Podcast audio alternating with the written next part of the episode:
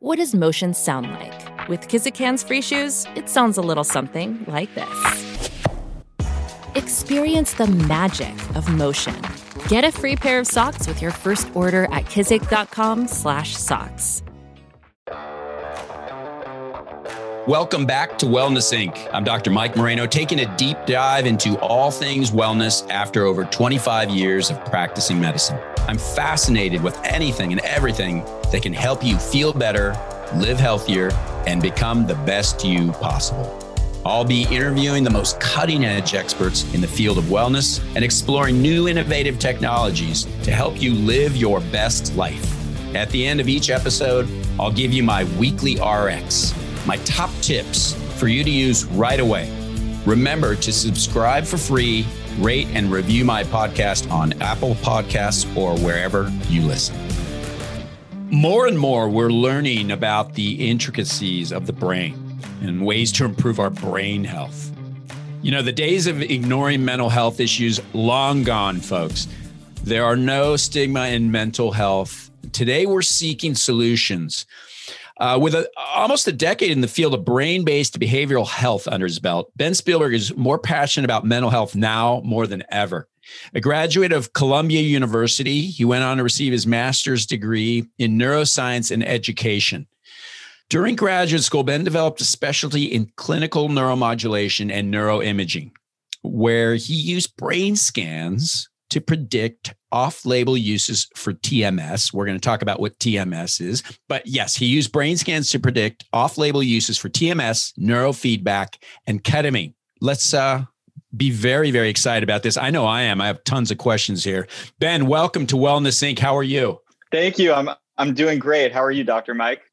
Excellent. When this came to my attention that we were going to get to chat, I was really excited for many reasons. I'm, I, I love to educate. I love to kind of spread the word. Um, but for selfish reasons, you know, I've been through a lot of stuff myself. We all have, and I'm not just talking about the last year. I'm talking about in life. I said I was mm-hmm. saying earlier, being adult is kind of hard. And uh, you know, when you talk about PTSD or depression, anxiety, I mean, I'm a primary care guy, and mm-hmm. uh, it's honestly been 80% of what I do every single day. It may not present yeah. itself that way initially. So mm-hmm. let's talk a little bit about TMS, transcranial magnetic stimulation. Give us a little bit of insight on that. Sure, sure, definitely. So, you know, we kind of think of depression as um, a neurotransmitter deficiency or a serotonin imbalance. That's probably something that you've heard many, many times in the past. Um, but you know, the current neuroscience research doesn't really support that theory of depression. And it turns out that what's really happening is these specific parts of the brain are essentially underactive. So there's less overall blood flow, there's less cellular metabolism. These parts of the brain are basically dormant in depressed patients. And so, what TMS does is it creates these tiny magnetic fields that are just strong enough to turn back on these parts of the brain. So, as people come in, because they're coming in five days a week for about six weeks, um, the symptoms of depression start to go away as these parts of the brain start to come back online. So it really increases neuroplasticity in these parts of the brain that are associated with depression. So, and I know a lot of listeners are out there, they're probably saying, hey, this sounds like ECT, which mm-hmm. we're going to talk about the difference between ECT and, and TMS. Listen, mm-hmm. listen to me with all my letters I'm throwing out there. Uh, but, you know, listen, I, am a primary care guy, and I have always had a mm-hmm. philosophy with with non-traditional ways of I, you treat the body and i don't right. discount anything that people do you know a lot of people say oh well you're an md you don't you know agree with chiropractors i'm like where is that written that's ridiculous mm-hmm. you know i i've always felt that if you're doing something whether it's taking a vitamin or doing some other type of a uh, therapy or or mechanical therapy whatever it may be sort of the non-traditional sense of things uh, as long as it's not hurting you and if you're it's helping you and it's not, you know, putting you out of house and home because of cost, why mm-hmm. not do it? You know, so we talk about non-traditional ways and traditional ways. When I would say to you, if I was to say, "Hey Ben, what, talk to me about what non-traditional ways of changing the brain means," what what do you what does that mean? So I think you know the traditional ways of of changing the brain are essentially antidepressant medications, right? And these are medications that we've used for 40 years or so and have essentially okay efficacy, maybe 40% response rate. But, um, and for some people, they work great. You know, some people can get away with a very low dose of antidepressants, and that's great. Unfortunately, that's not the case for multiple people. The majority of people have side effects from these medications. Um, some of the side effects don't go away after discontinuing. They're very, very hard medications to get off of. And I think when you really look at the so called traditional ways of treating depression, it's important to take a step back and think is this really the right way that we're going about doing things? And I know in Japan recently, they basically changed their whole protocol. And so now when people have depression, TMS is actually a first line approach, which makes sense, right? Why would you use a chronic treatment when an acute course of something can get the job done? And so, only if TMS doesn't work for whatever reason, then they'll try medications. Um, so, I think there's really a, a, paradigm shift in the way that we're treating mental health nowadays. And I think it's, I mean, it's critical. Let's mm-hmm. face it. I've been practicing, you know, I was in med school in the 90s. I've been practicing for well over 20 years. And, you know, this has become year by year a bigger and bigger thing out there. And uh, mm-hmm. I think for, for so many of us, for so long, we just, kind of swept it under the rug. And this is the cause of a lot of a lot of problems. And we need to give more attention to that. And i i think alternative ways of doing so you know you you'll often hear the phrase rewiring the brain.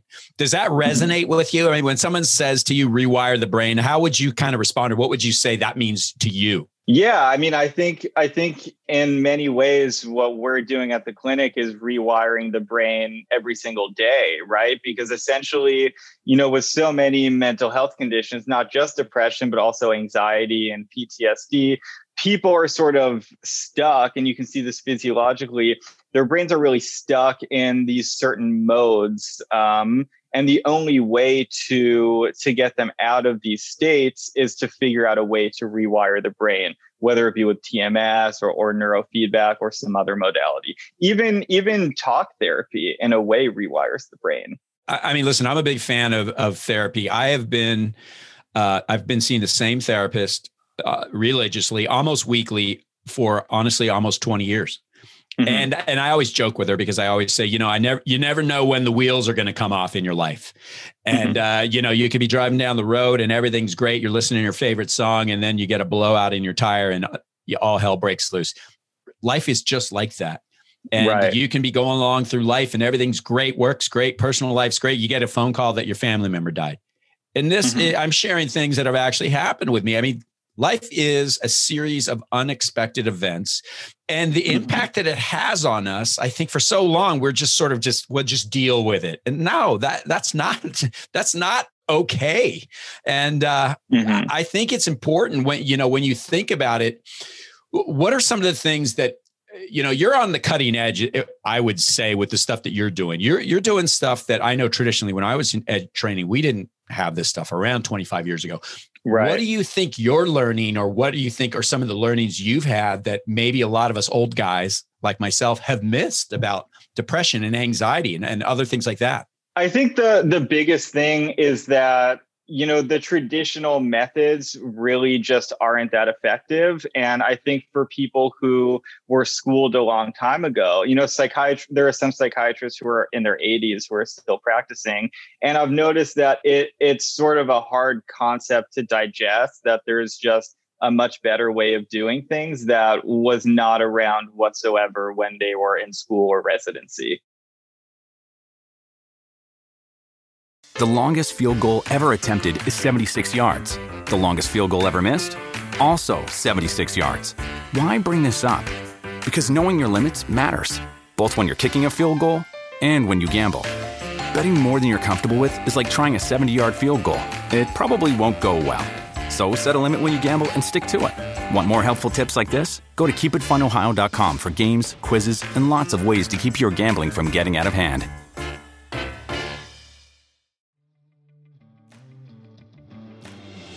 Often are they still doing ECT? I assume they're still doing this, and and how often is it is it a common practice? I don't think it is, but what you know. It's not that common. Yeah. So ECT, electroconvulsive therapy, I mean, it is, it's really a last resort for a lot of people, but it's really quite powerful as a treatment because the goal is really to induce a seizure in the brain, right? That, that's what ECT is at the end of the day. So, and that's not necessarily a healthy state right. for the brain to be in, right? Um, whereas, you know, TMS, you're kind of increasing neuroplasticity. So it's sort of a, a brain health positive treatment, whereas ECT is, is, somewhat a brain health negative treatment where you you induce a seizure. There's often side effects like memory loss. Um, so it's really not that commonly used, but but still used for the very very severe cases of depression. Yeah, I, you know, I think there's still, uh, and this is true with any disease entity, really, right? There are still the old school way of doing things that still work and for maybe a smaller population but hey you know we're all people we all have our needs we all have our different sort of focus as to why we are dealing with the problem that we're dealing with um, and i you know I, I think the whole idea and i've been on medications before that you know disclosure on everything right i i have mm-hmm. back in there i can tell you there was a time in when i was a resident just went through some traumatic stuff. And uh, I wanted in my last year residency, my third year, six months, I'm I'm done with after all the school. I was like ready to walk out. And my yeah. my residency uh, coordinator at the time said, "You you well, hold on a second. you know, you you've done all this stuff." So I, I went down the pathway of, of counseling is so critical and just having that someone mm-hmm. to just you know spill onto and, and get that that feedback but i did take medicines for about six months and uh, they worked and they i think they served their purpose which is what the idea is. But side effects right? Side effects right. and you mentioned this earlier. This is a chemical. This is a chemical that was created in a lab not knocking that because of certainly there's a lot of use for a lot of medications these days. We use them every day. But if you can get around that and find other ways of achieving what you're trying to achieve. I mean, talk about some of the traditional antidepressants and, and the side effects and, you know, what are the big functionality issues you see? I mean, sexual dysfunction is probably the, the big, yeah. big thing, you know, insomnia, uh, fatigue. I mean, tell me a little bit about that. those are definitely the major issues um, insomnia, fatigue, um, dissociation, uh, a lot of people have gastrointestinal side effects, either pain or, or general discomfort. Um, sexual dysfunction is very, very common. We get a lot of phone calls of people who have tried different um, SSRIs and, and have had that as a side effect. Anxiety sometimes it can it can help the depression but worsen anxiety. Also, vice versa can help the anxiety worsen depression. Sometimes people only get negative side effects. Sometimes it'll just make them completely suicidal right? So it it's really, you know, antidepressants at the end of the day, they're very much sort of a, a, broad treatment, right? They're telling the brain, okay, let's let's increase some neurotransmitters here, which you know has all these sort of downstream effects at, at different parts of the, of the, brain. Whereas you know other treatments like TMS, it's sort of very focused, right? We know what we're doing, we know what we're targeting. We're going to increase activity here, and there's not going to be that same side effect profile. So let's get into the TMS a little bit. Um, mm-hmm. You know, look, the, there's good and bad for everything, and you know, not. I, I don't think anybody can say that a, a, certain treatment modality. I'm not just speaking about this in particular, but anything is only good and no bad. There's no such right. thing as that. I mean, we can argue everything has some element of good and bad. So let's talk a little bit about TMS let's kind of give a description. Let's say I'm coming to you and I want to know more about it because I'm considering going through this. So how are you going to kind mm-hmm. of walk me through this? So first we'll we'll tell people sort of what it is, and, oftentimes people have a lot of questions. Um, one of the main questions they'll have is what sort of side effects there may be, right? Because it's kind of it's sort of a most people have never really heard of TMS before. It's sort of a foreign concept to them, and the idea of magnetic stimulation treating the brain sounds almost like frou frou science or, or right. a scam, uh, but it's not. It's FDA approved. Um, so you know we we kind of get people comfortable with the idea make sure they understand w- what's really going on here and then we we schedule them for an evaluation with someone from our psychiatric team because everyone's coming for different issues. Some people it's just sort of um, a very melancholic depression. Oftentimes it's a mix of a number of diagnoses including depression anxiety insomnia ptsd and so the idea is we really want to personalize the treatment as much as we can, which may involve targeting different areas of the brain or using different frequencies to stimulate. Um, and then after that initial val- evaluation, if our psychiatric team deems them a good candidate, they would then start treatment. So I love the word team. And and I mm-hmm. think that's so important in the management of a complex situation much like this. Uh, you know, we're not talking, you know, I came in, I have like an eye infection or a sore throat, and you give me antibiotics and, you know, do this and do that, and you'll be fine. When you talk about such an impactful thing in, in in our world, you know, talking about depression, anxiety, and I mean, it's tens of millions of people, many of which go undiagnosed, unfortunately. Mm-hmm. It has to be a team approach. It has to right. be more than like one guy. It's it's really a comprehensive. I guess that's a better word. Like mm-hmm. managing pain, right? People with chronic pain. It's not just here's your pills. It's understanding the source of the pain from a from a psychological standpoint, from a chemical right. standpoint. So mm-hmm. I love the team approach, and so I'm I'm imagining that in in your practice you have groups of individuals, and you all kind of coalesce and say, here's the situation, and here's what we think he needs from our end, and and so on. Is mm-hmm. that how it mm-hmm. kind of works? Definitely, yeah. It, it depends what program people want to sort of enroll themselves in. We we have sort of the most comprehensive program that we offer is a combination of TMS and biofeedback and individual therapy um, and group therapy. And so, people in that program, there, there's really quite a large team uh, of staff members who all treat those patients in different ways. Um, and then, if someone is just sort of opting to do TMS a la carte for whatever reason, um, then they, they're still sort of managed by our psychiatrists. The technicians are all in touch, and we have regular treatment meetings to make sure that we're we're achieving our goals. So let me ask you this, and I'm sure mm-hmm. there's there are a lot of listeners out there that are hearing this and they're saying, you know, this is me and I struggle with this, yet they keep it to themselves. Mm-hmm. Um, and I'm thinking about a, actually a very close friend and patient of mine who I just had this discussion with yesterday.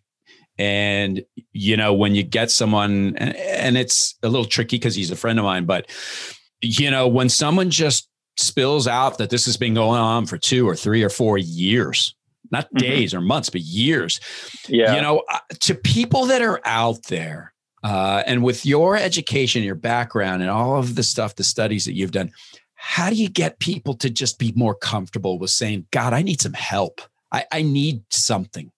You know, some people are not going to get there, right? Um, some people may get there with a lot of therapy. Um, it really depends so much on their upbringing. But if they've really, if they've really sort of um, been in in a in a family environment where um, you know you don't talk about your feelings at all, that's right. very frowned upon you may just not get there with that patient. And that's why we try to look at things with a few different lenses. So you know, every day when people come in, we ask, how are you feeling? How'd you sleep? How's your anxiety? How's your mood, etc. We also give people more objective questionnaires every week. So we'll give them the PHQ-9, the Beck Depression right. Inventory. These are all depression and anxiety scales. And you know, it's it's interesting seeing that disparity sometimes because occasionally we'll get people who will say, "I'm fine. I'm right. fine every, every single day.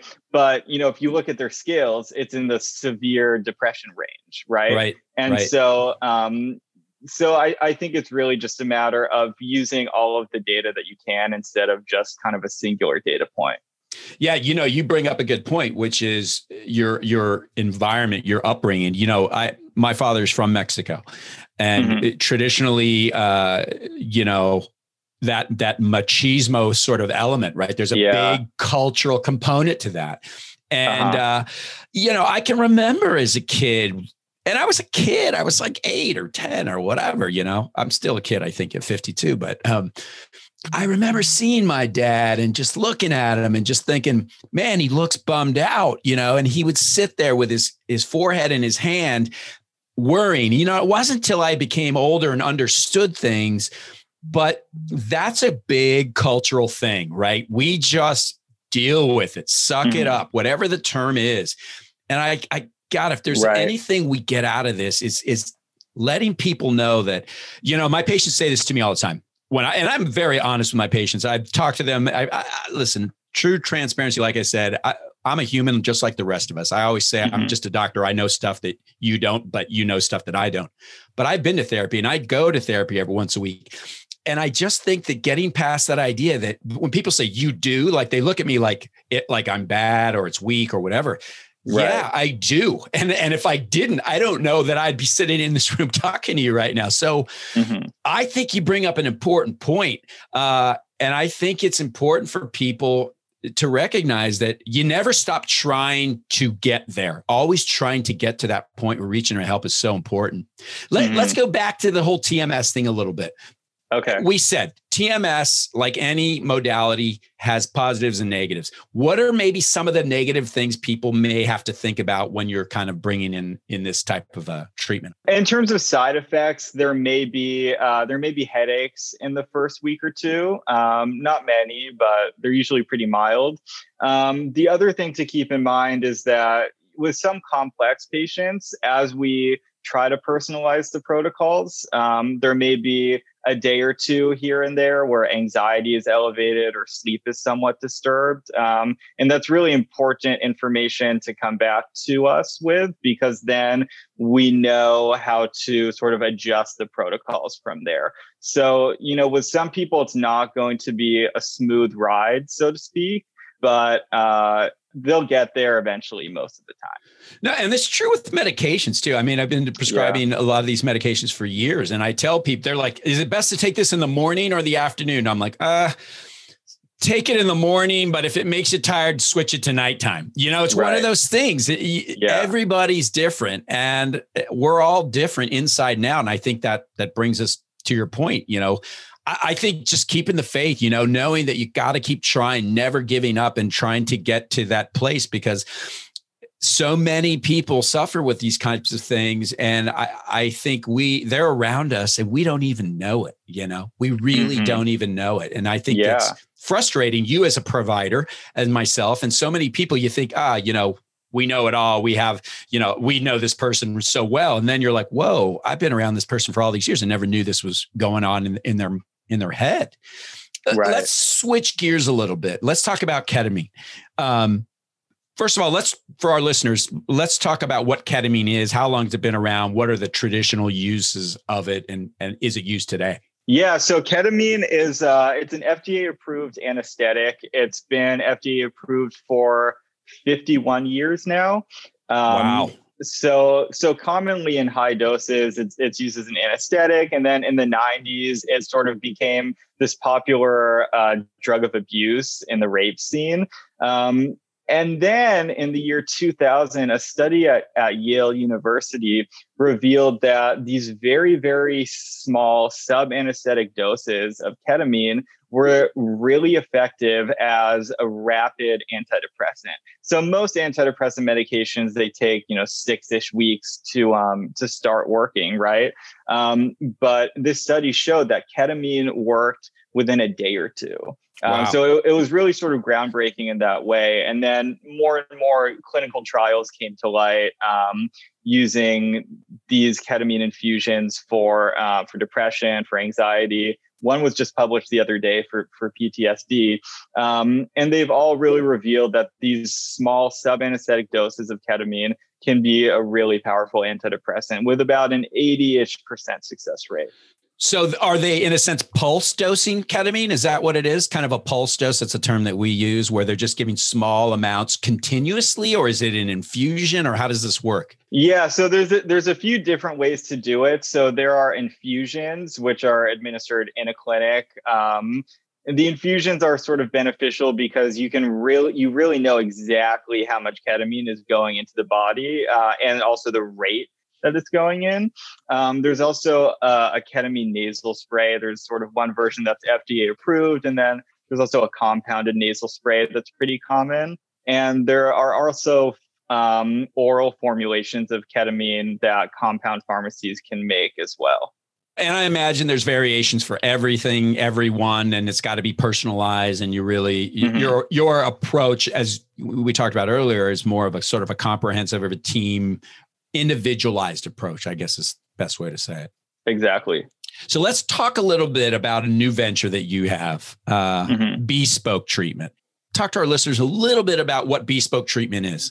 Sure. So, Bespoke Treatment is an online ketamine based uh, therapy program. So, basically, it's a combination of individual therapy, of group therapy, mindfulness meditation, and ketamine, and it's all done at home through telemedicine.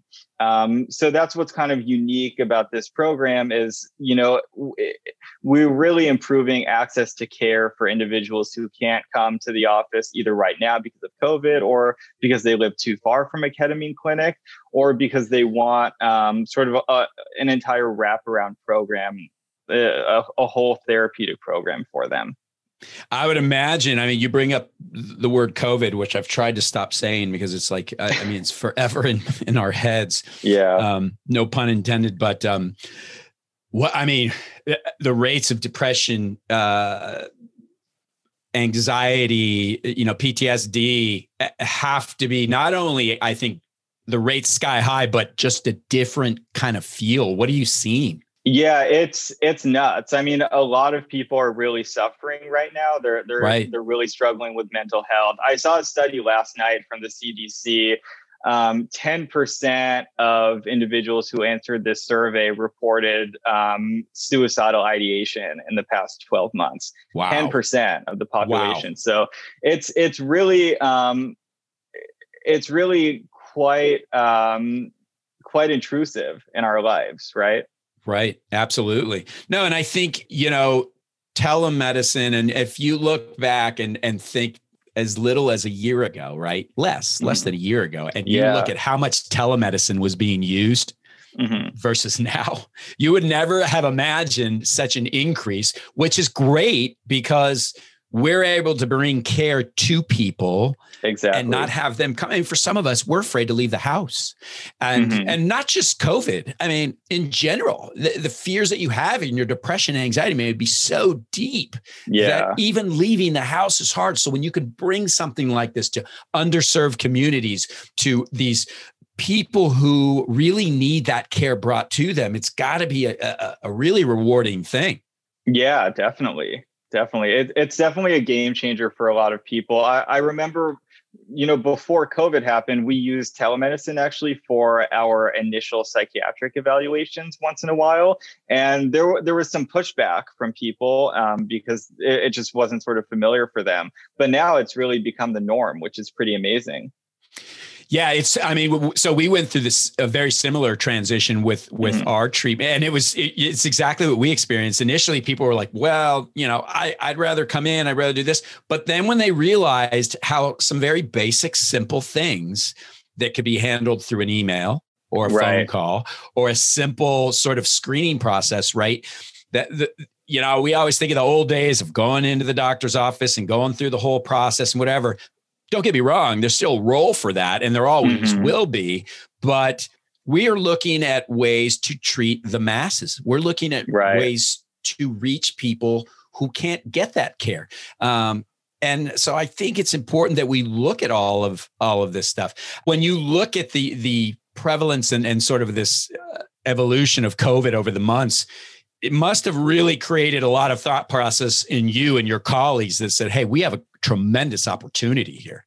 Definitely, definitely. I, I think that it, it really opened the doors to starting bespoke treatment. And I really saw just how many people really yearned for sort of a, a non-traditional mental health treatment that they could do at home because at the clinic we would get phone calls all day of people who really wanted to come in but either lived too far away or were just so right. terrified of leaving their house because of fear of covid right this was our solution so let me ask you a question I talked about some of my personal experiences and, and some of the things I went through, and I, am happy too because I think it's made me where I who I am, and it's allowed me to kind of um, give my experience to people. I mean, you have you yourself have you been through? We've all been through tough times. I mean, has there been some times in your life where you've sort of been like, God, this is not what I signed up for, or you know, how has that been for you? Oh, big time. Yeah. So, um, you know, my whole life I've had pretty severe ADHD. Um,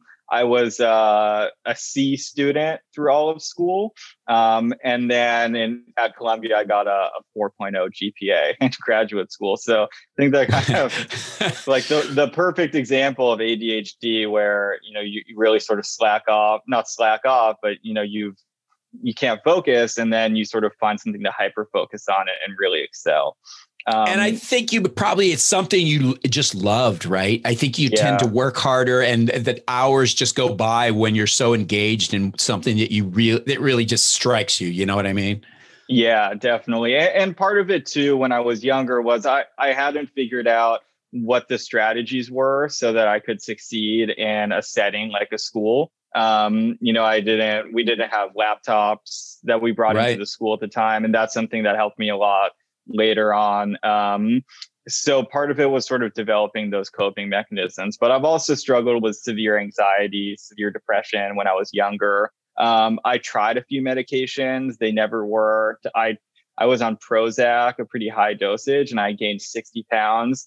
Um, wow. All, all of the doctors told me there's no way you gained weight from Prozac. It's impossible. The second I stopped taking Prozac, I lost all of the weight. Uh, um, no, so, we see in know, a lot of people, like like yeah. you were saying, w- w- you can't always predict it, but some, I mean, there are a good, you know, percentage of people who have that, and you can really never.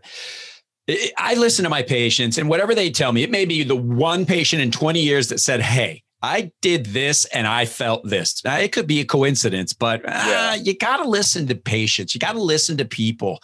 You have to really give them their their sort of their time because who am I to say that didn't happen or that did happen? And then I think when you have even more higher percentages of things, eh, listen, yeah, I guess there's coincidence, but I don't know. Eh, things happen. So mm-hmm. let me ask you this. I, I mean, Ben, you're a young guy and you, you've just, you're tapping into this, you know, this new thing when we talk about TMS and, and all these new way of handling things. Where do you see things going? You know, never mind COVID, never mind, uh, you know, you have, you talked about the bespoke and where do you see us going as a society in our mental health? I see I see a shift coming and I do see that mental health will be be something that is able to be talked about more, right? You see it in sports where, you know, NBA players are now talking about mental health for the first time. Um, I think that with um, the developments in telemedicine, there will be more um, psychiatrists and, and mid levels available to treat patients. Um, so, so I do see a shift coming, but it really is so important. And when you look at all of these different diagnoses, you really see how um, the impact of mental health affects outcomes, right? Where in from cardiology patients to chronic pain patients, um, rheumatology patients, there there's it's so common to have these comorbid mental health components. And, and I think that in 10 years, um, these will really start to be seriously addressed. I mean, thank God, because uh, it's a long time coming. We got a lot of work to do but uh, your work that you're doing is appreciated and uh, it's fascinating really. I mean i think it's interesting um, and I, I, hope my listeners uh, give this a look and and take a look at options. It's all about options you know? There's no one thing that's good for you know everybody. Right. Uh, so i think it's about looking at your options and and you know the whole idea in medical school and we learn this when you take the oath is to do no harm. And mm-hmm. uh if something works for somebody and it does no harm, then uh, I, I think you got to support those individuals. So, um, Ben, thank you so much. Thank you so, so much. This is fascinating new stuff. I love this is what I love about doing these things. I, I learned so much. Uh, medicine is amazing. Human body is amazing. And, uh, it's it's just fascinating. Really appreciate the work that you're doing. Where can we find you? How, how can my listeners find you? Yeah, so they can find so uh, the clinic website is tmsbrainhealth.com and bespoke treatment is bespoketreat.com. Ben, thank you so much. Really appreciate your time. Of course. Thanks so much for having me. It was a pleasure. Weekly RX. Well, guys, that's it. Uh, great stuff. I love. I mean, there's so many new things out there, and uh, let's get to it. Let's get to uh, the weekly RX for today. A lot of great things, but a couple things really stood out in my mind when we talked about these things with Ben. Um, one is I think mental health deserves its day, and we need to reach out to people. We need to always be trying to get past whatever it's our cultural beliefs or our surroundings or our whatever it is that has gotten us to say, I don't need help. I think we can all use a little help and uh, never stop reaching out and, and never ignore your problems. Um, tell somebody and and I think the other point is really a comprehensive approach to managing things is is the key. You know, when we manage pain or we manage mental illness or we manage everything, the body, the mind, the brain is a very complicated existence. And a comprehensive approach to managing a problem is always the best approach. So uh, we're going to leave you with that. And uh, I feel like I'm getting all serious, but um, Thank you, Ben. Thanks, everybody. That's it for today. Don't forget to subscribe for free. Download and listen to Wellness Inc. with me, Dr. Mike Moreno, on Apple Podcasts or wherever you listen. Follow me on social media at the 17 Day Diet. Take care. This podcast has been produced by Stage 29 Productions for entertainment purposes only. The contents of this podcast does not constitute medical or professional advice. The use of any information provided during this podcast is at the listener's own risk. For medical or other advice appropriate to your specific situation, please consult a physician or other trained professional. This podcast does not reflect the opinions of this company, any of its parent companies, affiliates, subsidiaries, promotional sponsors, or advertising agencies. The views expressed by the hosts and guests are their own, and their appearance on the program does not imply an endorsement of them or any entity they represent. For more information, please go to stage29.tv.